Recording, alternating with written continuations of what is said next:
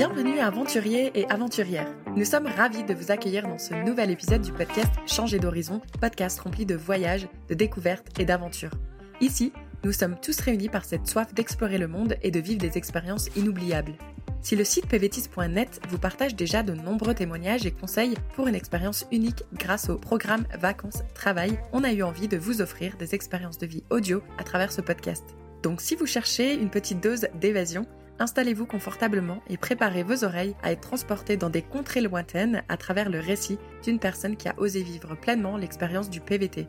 Que vous soyez déjà familiarisé avec le concept ou curieux d'en apprendre plus, vous êtes au bon endroit. Alors let's go, l'aventure commence maintenant. Depuis de nombreuses années, il est estimé à plus de 20 000 le nombre de jeunes qui arrivent en Australie chaque année dans le cadre du programme Vacances-Travail ou comme ils disent au pays des kangourous, The Working Holiday Visa. Si ce pays attire de nombreuses personnes, ça n'est pas vraiment étonnant quand on sait que sa superficie est presque aussi importante que celle de l'Europe. C'est pourquoi on a décidé de tendre notre micro à Morgane afin qu'elle nous dévoile ses précieuses astuces et stratégies infaillibles pour vous aider à décrocher le job idéal et à transformer votre aventure australienne en une expérience professionnelle réussie. Travail en ferme, dans des maisons de luxe ou encore en freelance, on abordera différents types de métiers où Morgane a su conquérir différents recruteurs avec succès. On parlera également des arnaques envers lesquelles il faut vraiment rester vigilant. Elle partagera également ses nombreuses leçons apprises, donc attachez vos ceintures afin de prendre le volant d'une carrière florissante sous le soleil australien. Hello Morgane Salut Kelly Tu vas bien? Ça va très bien. Et toi Ça va très bien, merci. J'ai une question de la plus haute importance pour toi, Morgane. Aujourd'hui, quel est le mot que tu as choisi de nous dire pour résumer ton expérience en tant que PVTiste?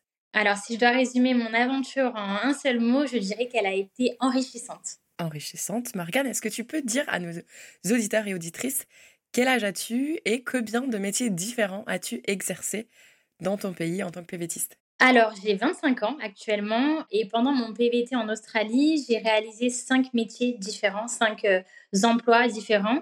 J'ai commencé en freelance. J'ai été également euh, cleaner dans des maisons de luxe. J'ai travaillé en service en restauration. J'ai travaillé en ferme, dans le picking, le packing. Et j'ai aussi travaillé dans une autre ferme euh, pour faire de la vente de raisins. J'imagine que tous ces métiers-là, tu ne les avais pas faits avant de partir euh, pour ce long voyage. Non, pas du tout. C'était une première euh, pour moi. Tous les domaines étaient, euh, étaient une première. Morgane, avant qu'on en arrive à toutes ces expériences, est-ce que tu pourrais nous rappeler qu'est-ce qui t'a motivé à partir et puis pourquoi avoir choisi l'Australie et pas un autre pays? Moi, j'ai toujours été sensibilisée au voyage depuis toute petite. Mes parents, ils m'ont amené un peu à droite, à gauche, que ce soit en Europe ou ailleurs. Pour la petite anecdote, mon premier voyage, c'était en Égypte. C'était la première fois que je prenais euh, l'avion. Et c'était un rêve et c'était incroyable de découvrir euh, une nouvelle culture, un nouveau pays. Et en fait, euh, au fil du temps, ça a été un peu un effet boule de neige. J'ai commencé à vraiment apprécier le voyage. Ça, c'est devenu une passion et devenu même une addiction puisque tous les ans, j'essayais de partir plusieurs fois avec mes amis, avec ma famille, avec mon copain. Et puis, je me suis dit que j'avais envie d'aller plus loin j'avais envie de vivre euh, une aventure avec un grand A. Et euh, je voulais aussi découvrir la van life. Et euh, quel autre pays que l'Australie pour découvrir ce mode de vie-là nomade. Et donc, j'ai décidé de partir en PVT. J'avais trois objectifs, on va dire, en partant en Australie. Je voulais, dans un premier temps, sortir de ma zone de confort. C'était vraiment l'intérêt de, ce voyage, notamment en van life. Euh, je voulais aussi apprendre l'anglais parce que je suis partie avec un niveau euh, d'anglais qui n'était pas forcément euh, très important. Et la troisième chose, c'est que j'avais pour but d'autofinancer mon voyage. Tout l'intérêt, c'était que mon aventure en PVT soit ponctuée de périodes de road trip, donc en van life, mais aussi de périodes où j'allais travailler. C'était des périodes qui étaient plutôt courtes, mais très condensées. Je travaillais énormément, je faisais beaucoup d'heures mais ça m'a permis d'autofinancer de, mon voyage et de revenir avec euh, la somme de départ, voire même un peu plus d'argent euh, en rentrant en France. Ok, travailler plus pour profiter plus. J'aime sa façon de voir les choses.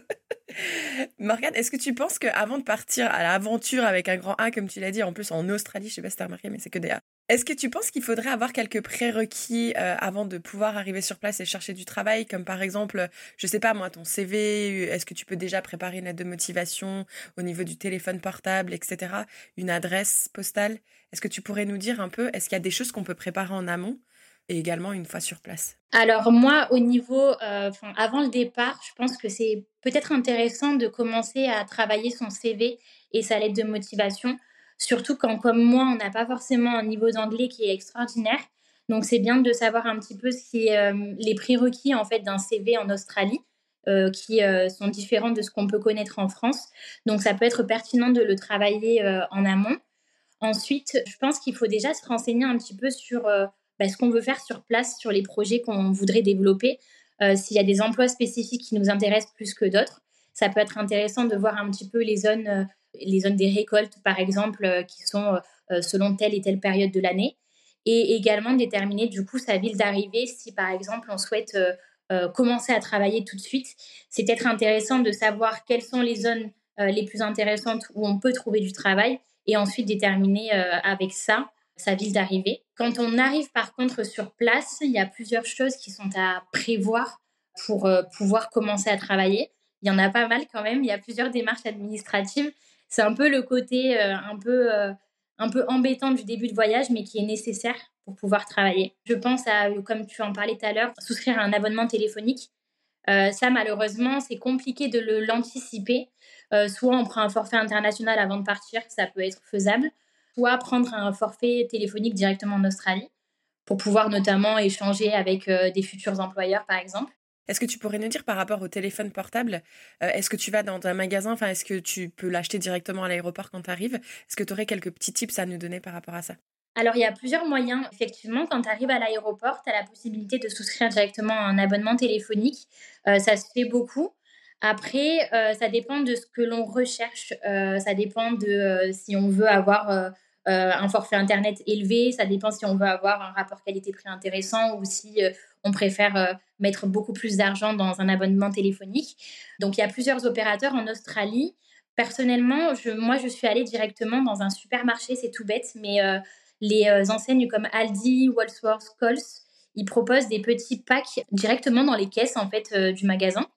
Et dans ces packs, il y a les cartes SIM qui sont des cartes prépayées. Et euh, en fait, il suffit simplement d'activer cette carte, de la mettre dans son téléphone, d'avoir un abonnement du coup qui est, euh, je crois que le starter pack, il est à 25 dollars chez Aldi. Du coup, en 2022, c'était le cas. Peut-être que ça a augmenté, mais je ne pense pas. Et euh, en fait, c'est très simple. Après, tous les mois, il suffit soit de renouveler son, son abonnement, soit de l'étendre si on veut plus de, de giga Internet, par exemple, ou de le réduire selon, selon les besoins. Et je pense que c'est l'alternative la, plus intéressante hein, de prendre une carte prépayée quand on est en, PVT, justement. Et juste avant de continuer sur l'arrivée sur place, je voulais aussi rebondir par rapport au CV parce que tu nous as mentionné que ton niveau d'anglais n'était vraiment pas très bon. Euh, donc j'imagine que faire, alors déjà faire un CV, en français déjà, c'est pas pas top. Mais alors en anglais, j'ose même pas imaginer pour ceux qui ont des difficultés.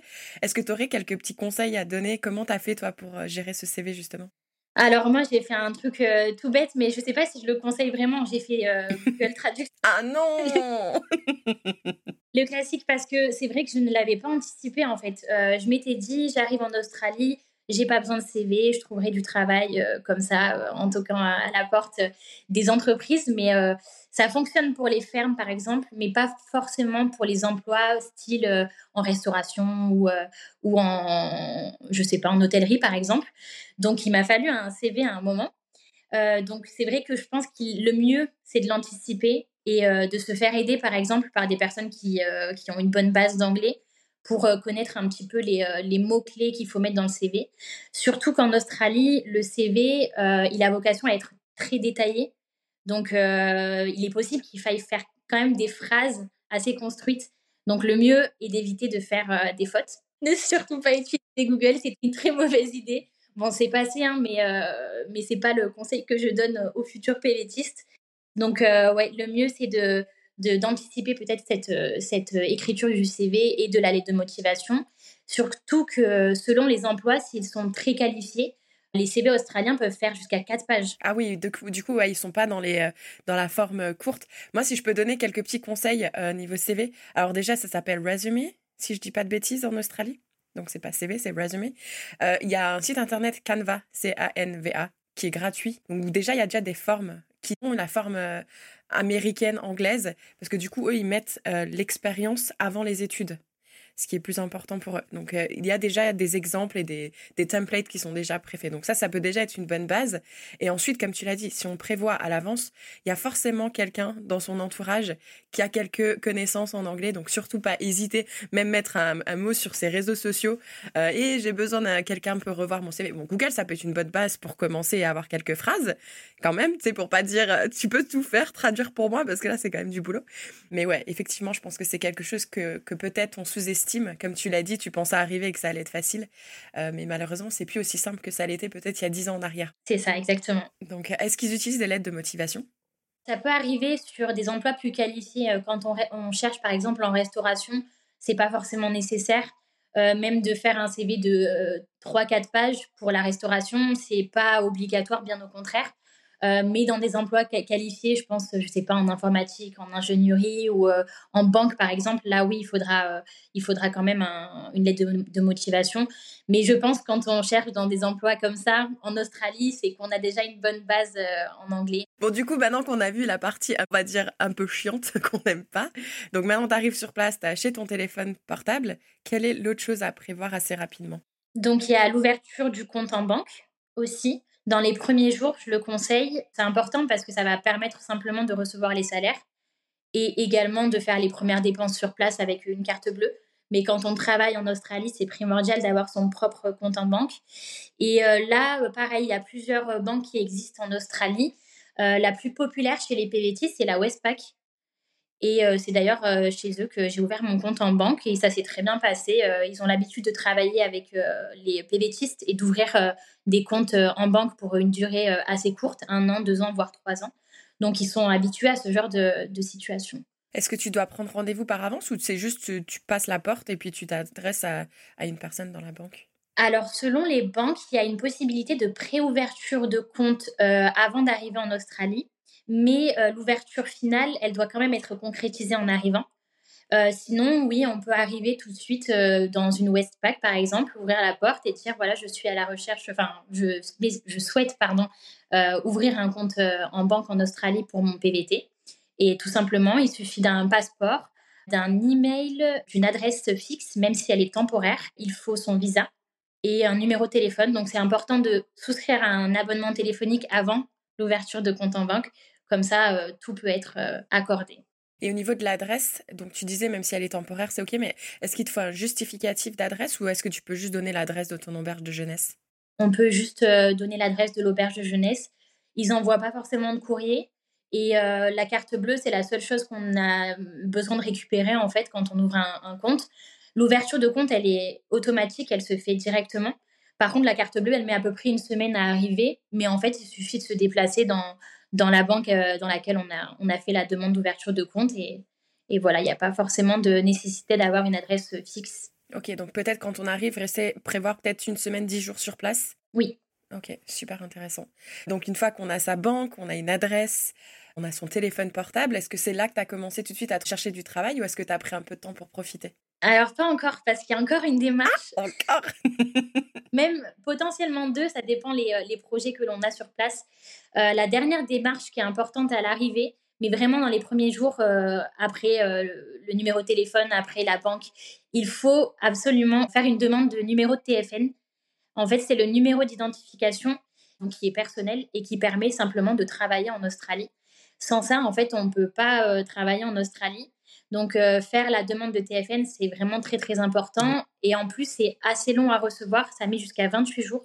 Donc, si on veut travailler dans les premiers jours, c'est important de la faire assez rapidement. La demande, elle est gratuite. Elle se fait sur euh, le site de l'ATO et elle est très rapide. Donc, il n'y a pas de, de souci particulier. Et ça, tu peux seulement le faire une fois que tu es sur place et que tu as ouvert ton compte en banque ou? Oui, malheureusement, ouais. Il faut attendre d'être sur place et d'avoir activé le visa, en fait. Sinon, on ne peut pas faire de, de demande de TFN euh, avant. Et euh, ce numéro de TFN, tu vas le recevoir ensuite par email ou c'est aussi quelque chose que tu vas devoir euh, recevoir par euh, boîte postale? En fait, c'est par courrier. On le reçoit donc sur l'adresse que l'on que l'on indique. Donc, soit on a une auberge de jeunesse qui est très gentille et qui vous garde le courrier même si vous partez. Donc ça, c'est une possibilité. Ça arrive souvent parce qu'ils ont l'habitude hein, d'avoir des PVTistes sur le territoire, donc c'est pas un problème. Il y a les post office aussi qui existent moi, je l'avais fait envoyer dans une post office, donc j'ai mis l'adresse euh, comme en France, d'une poste, quoi. Et en fait, je me suis déplacée le jour où ils avaient reçu et j'ai présenté mon, passeport et j'ai pu avoir mon, TFN. Ou alors, si on a un contact avec peut-être des, personnes sur place qui peuvent réceptionner le courrier pour nous. Donc, c'est des possibilités. Oui, donc alors peut-être prévoir un mois de vacances quand on arrive en Australie, préparer les démarches les premiers jours, ensuite partir en vacances pendant un mois en attendant de recevoir ce numéro, et ensuite on peut commencer la recherche de travail. Alors l'avantage par contre avec le TFN, c'est que même si on ne l'a pas encore reçu, on peut commencer à travailler. En fait, si on trouve du travail dans les 28 jours et qu'on n'a toujours pas eu la demande, on a 28 jours pour fournir à notre employeur le TFN. Donc euh, ça laisse une marge, euh, un battement entre le moment où on le reçoit et euh, le moment de commencer le, travail. Est-ce que quand tu fais la demande, tu as une espèce de justificatif qui dit oui, j'ai fait la demande, j'attends de recevoir le numéro? Normalement, il y a un mail qui justifie qu'on vient de passer la demande de TFN et après, il faut attendre. Il y a la demande d'ABN, c'est pour les personnes qui veulent commencer une aventure ou alors qui, veulent tout simplement travailler en freelance.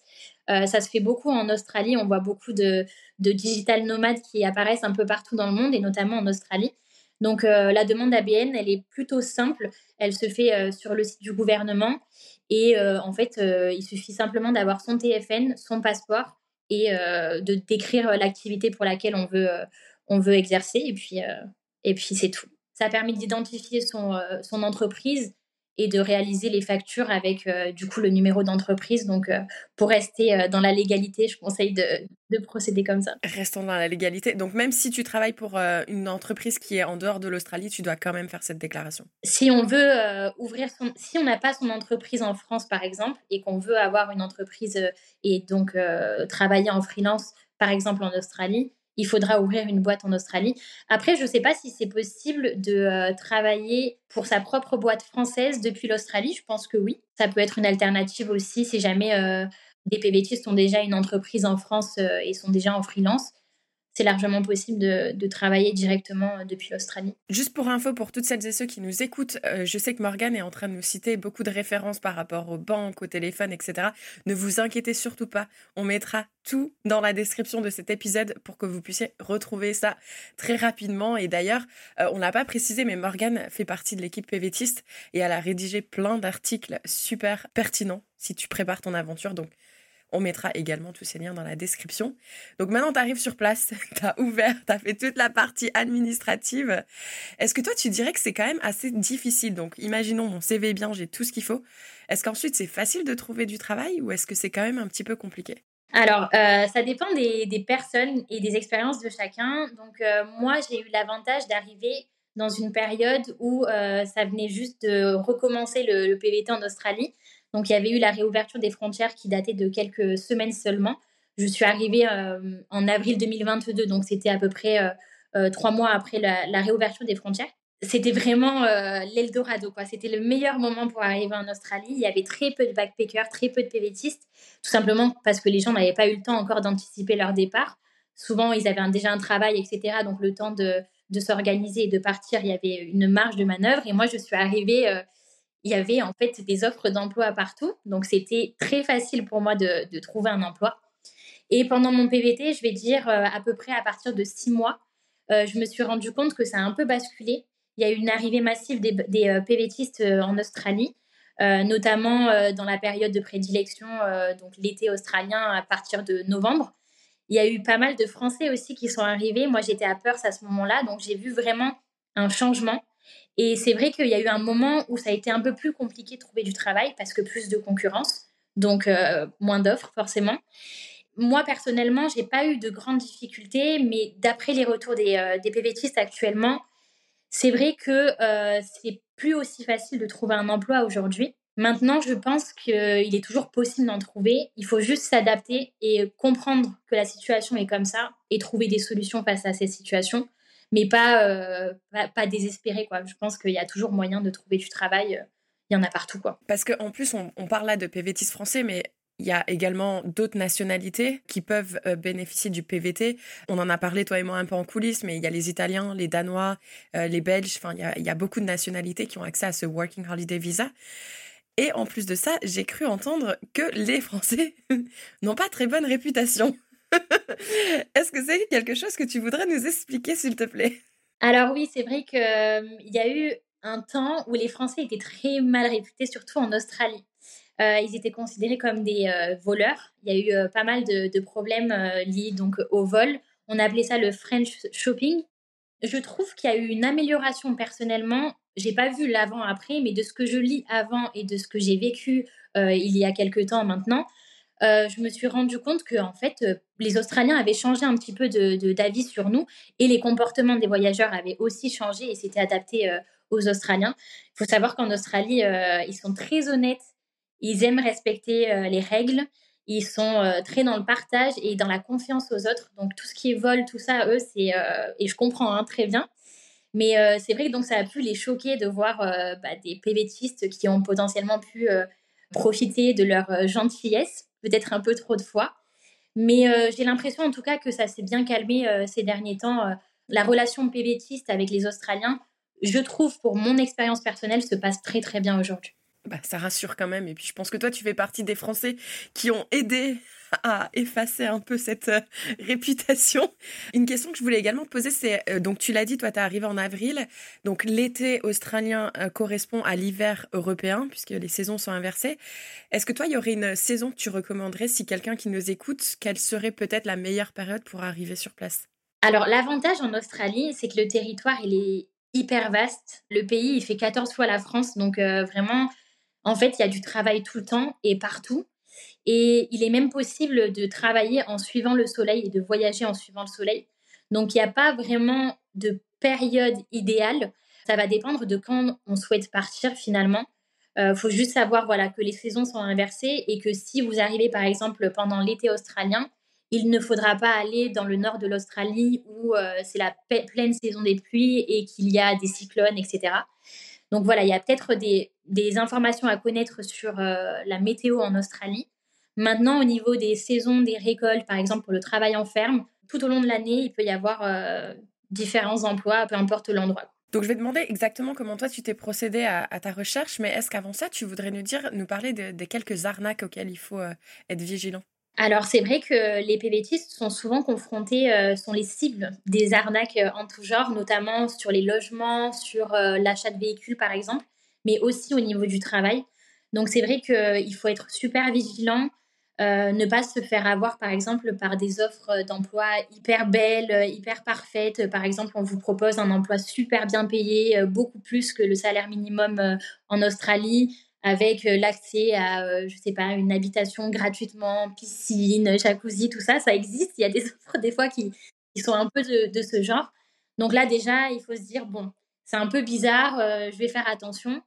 Après, moi, je vais inviter les futurs PVTistes à simplement contacter euh, leurs futurs employeurs, essayer de créer un contact pour voir si déjà le feeling passe bien, si on peut avoir euh, au préalable des informations concernant les conditions de travail, les, euh, les, les, horaires, le salaire, savoir s'il y a des photos, par exemple, s'il y a un logement qui est offert en ferme, savoir si on peut recevoir des photos pour être sûr que ce ne soit pas insalubre, par exemple.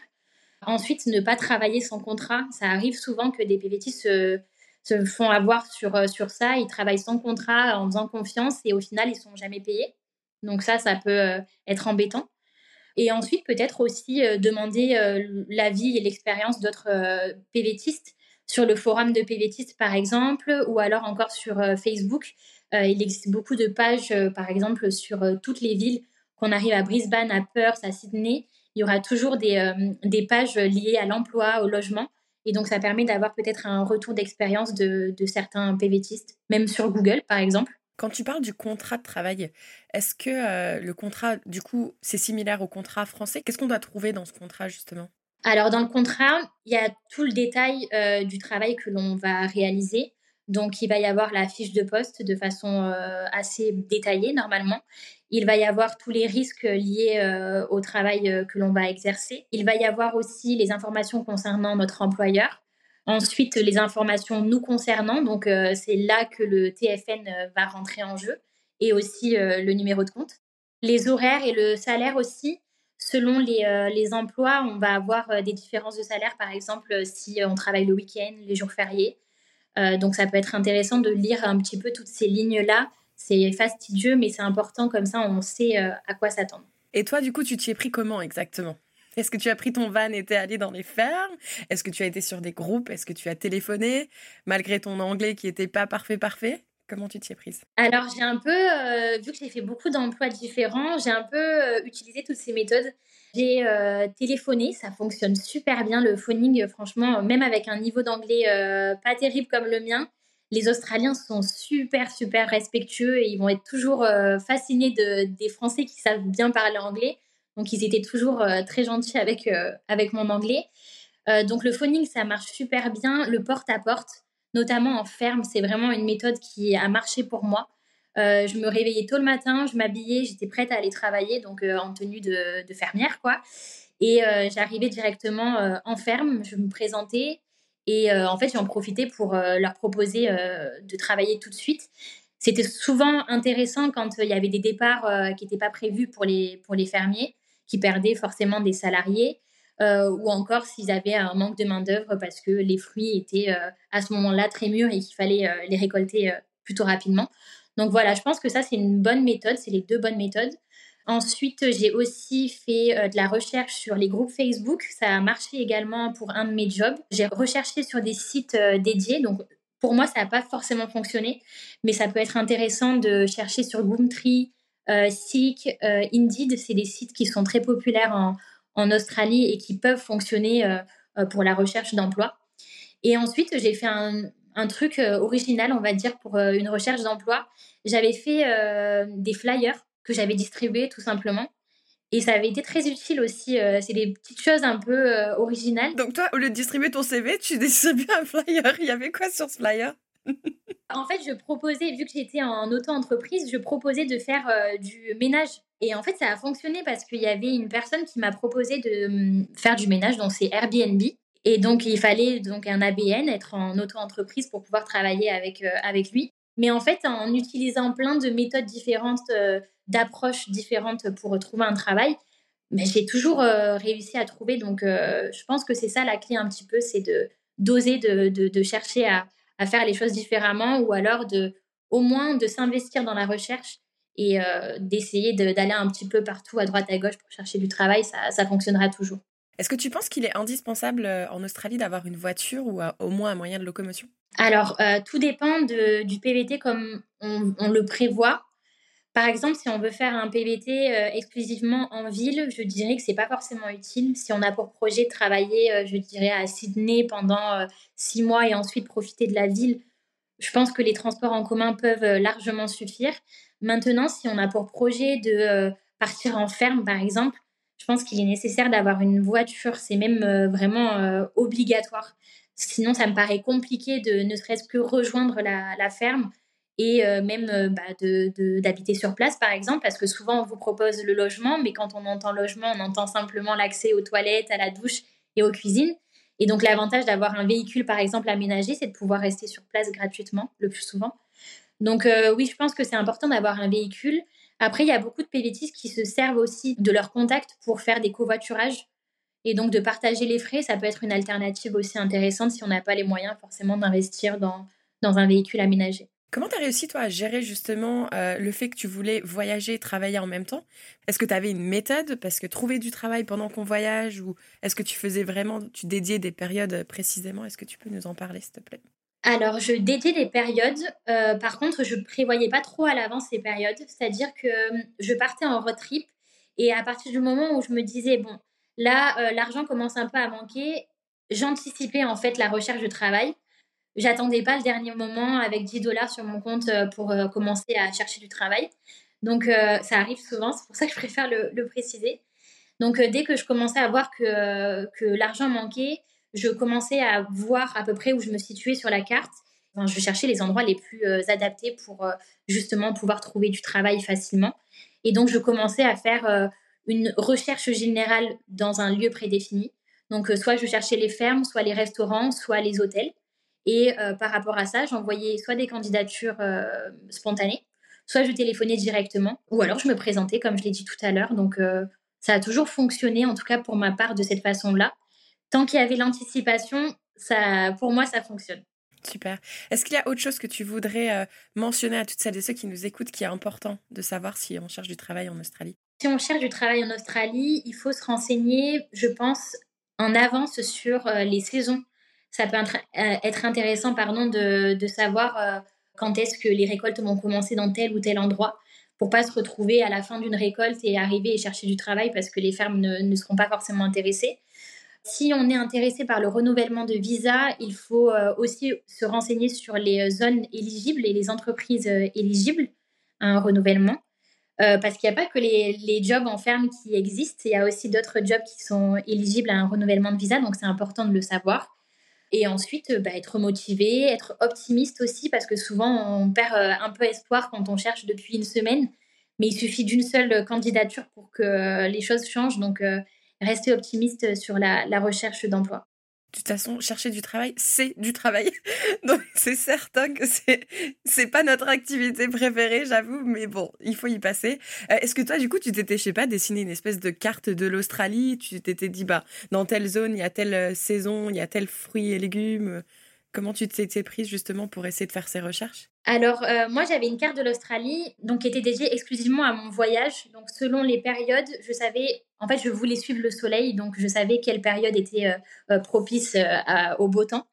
et donc, j'ai adapté mon voyage au travail. Et l'avantage, comme je le disais tout à l'heure, vu que l'Australie est un pays, un pays qui est très vaste, il y a du travail toute l'année. Donc, en fait, quand j'arrivais dans un endroit, dans une région, j'essayais de voir un petit peu les, euh, les, les, récoltes qui étaient propices à ce moment-là. Euh, par exemple, quand je suis arrivée dans le Western Australia, je ne connaissais rien sur euh, les fruits et les légumes qui pouvaient pousser à cet endroit-là. Donc, j'ai fait mes recherches sur PVTIS et j'ai découvert qu'il y avait justement que c'était réputé pour les cerises. Donc, j'ai attendu que la saison commence. J'ai fait mes, petits, mes petites candidatures spontanées et j'ai trouvé du travail en mon premier mail. Le premier mail que j'ai envoyé, c'était c'était bon. Et euh, l'avantage, c'est qu'à la fin de la saison des cerises, juste après, il y a la saison euh, des vignes qui a commencé, donc des raisins. Et donc, euh, j'ai pu basculer directement sur l'autre saison. Ça se fait beaucoup en Australie aussi, notamment par exemple dans le Queensland. quand vous commencez la saison des framboises de mai à août, vous avez ensuite la, la saison des fraises de août à octobre, il me semble. Donc ça permet de faire basculer si on veut compléter euh, et travailler plus et gagner plus, ben, ça peut être une solution. Et pour toi qui nous écoute, ne sois pas déçu si on rentre pas dans le détail des différentes activités qu'elle a fait, puisqu'elle a déjà rédigé des articles très détaillés. Donc si le travail en ferme t'intéresse, le lien sera dans la description. Si le ménage euh, dans des maisons de luxe t'intéresse, elle a un article très détaillé là-dessus. Moi, j'ai adoré les lire. En plus, tu as mis plein de photos. Ça donne trop envie d'aller faire du ménage. Donc voilà, on rentrera pas dans les détails. Là maintenant, ce que j'ai envie de te poser comme euh, dans les dernières questions, c'est est-ce que tous ces petits travaux que tu as pu expérimenter, est-ce que tu penses que pour toi ça a été un vrai, parce que maintenant tu es rentré en France, est-ce que ça a été un tremplin professionnel pour ton retour? Alors, au niveau personnel, oui. Au niveau professionnel, c'est surtout euh, mon travail en tant que freelance qui a été un plus.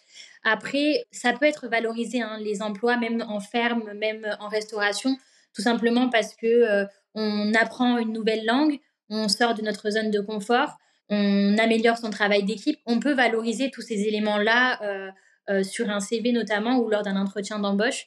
Donc c'est vrai que même l'aventure en elle-même du PVT, en travaillant et même en vacances, ça peut être euh, valorisable sur un CV, je pense clairement. Moi, je vois toujours le mot capacité d'adaptation. Enfin, une fois qu'on a fait tous ces différents petits métiers, euh, ça augmente tes capacités d'adaptation, de, de, communication. Tu as dû faire plein de rencontres aussi. Donc, ça agrandit ton réseau parce que tu rencontres des personnes d'un peu partout dans le monde. Donc, ça, c'est quand, même, euh, quand même top. Une dernière chose que tu voudrais aborder avant que je te pose la petite question euh, finale? Non, j'aimerais dire que l'aventure PVT est incroyable. Donc, si j'espère en tout cas avoir fait passer un petit bout de mon aventure euh, avec ce podcast.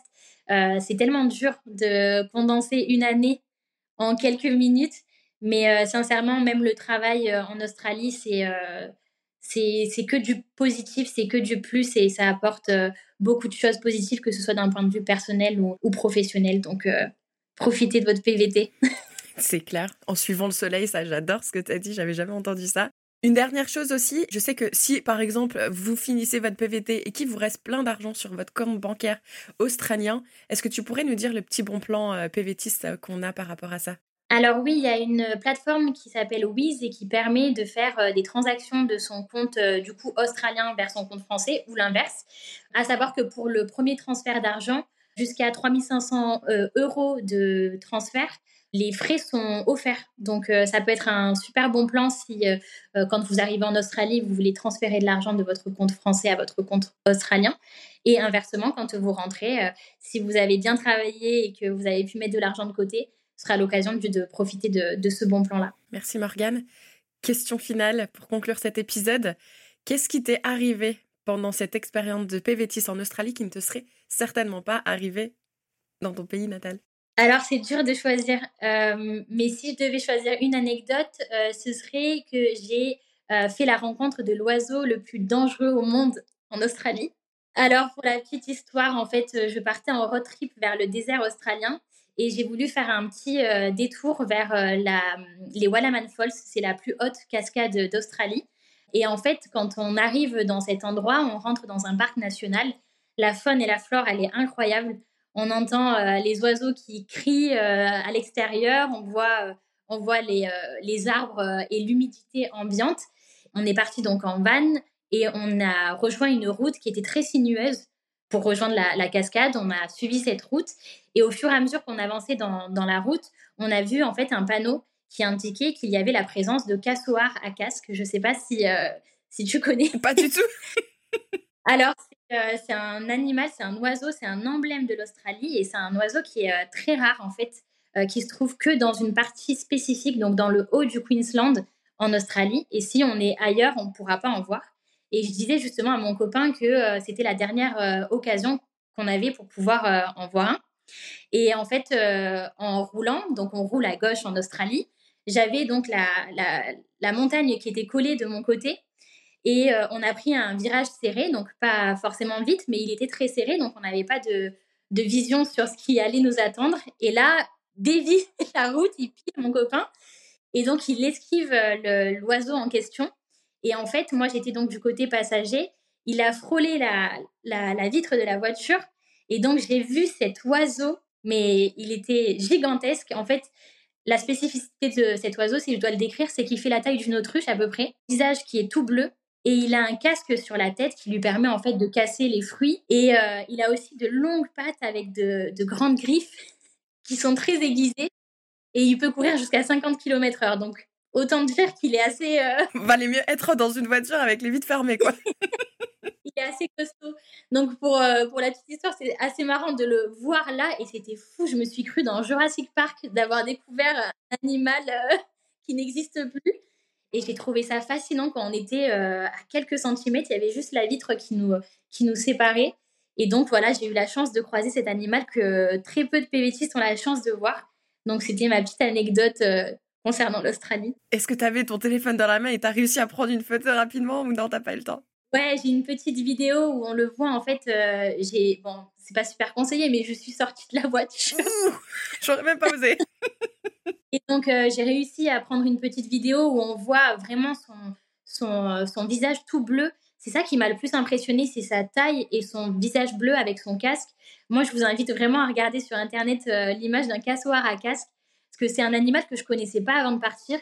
Et justement, l'Australie est un pays plein de surprises, donc c'était euh, justement l'occasion d'en parler. C'est bien de conclure là-dessus parce que justement, j'allais dire, même si on a beaucoup parlé de, rechercher du travail, de faire beaucoup de préparation, vous inquiétez pas, il y aura d'autres surprises qui vous attendent sur place.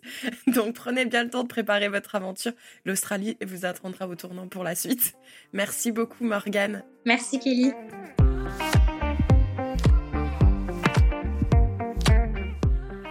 Vous êtes arrivé à la fin de cet épisode et on vous en remercie, mais attendez, ne partez pas encore. Permettez-nous de vous rappeler à quel point votre soutien compte pour nous. En vous abonnant à notre chaîne de podcast, vous serez les premiers à être informés de chaque nouvel épisode qui sortira et vous ne manquerez plus jamais une minute de notre contenu. Et si vous avez aimé cet épisode, pourquoi ne pas laisser 5 étoiles et un commentaire sympa? Vos retours nous inspirent à continuer à créer du contenu avec des pays et des sujets qui vous intéressent. Ça nous aide également à toucher de nouvelles oreilles curieuses. Vous faites partie intégrante de notre communauté, alors s'il vous plaît, prenez une minute pour vous abonner, laissez vos étoiles et écrivez-nous un commentaire. Rendez-vous au prochain épisode et d'ici là, on se retrouve sur notre site internet pvtis.net.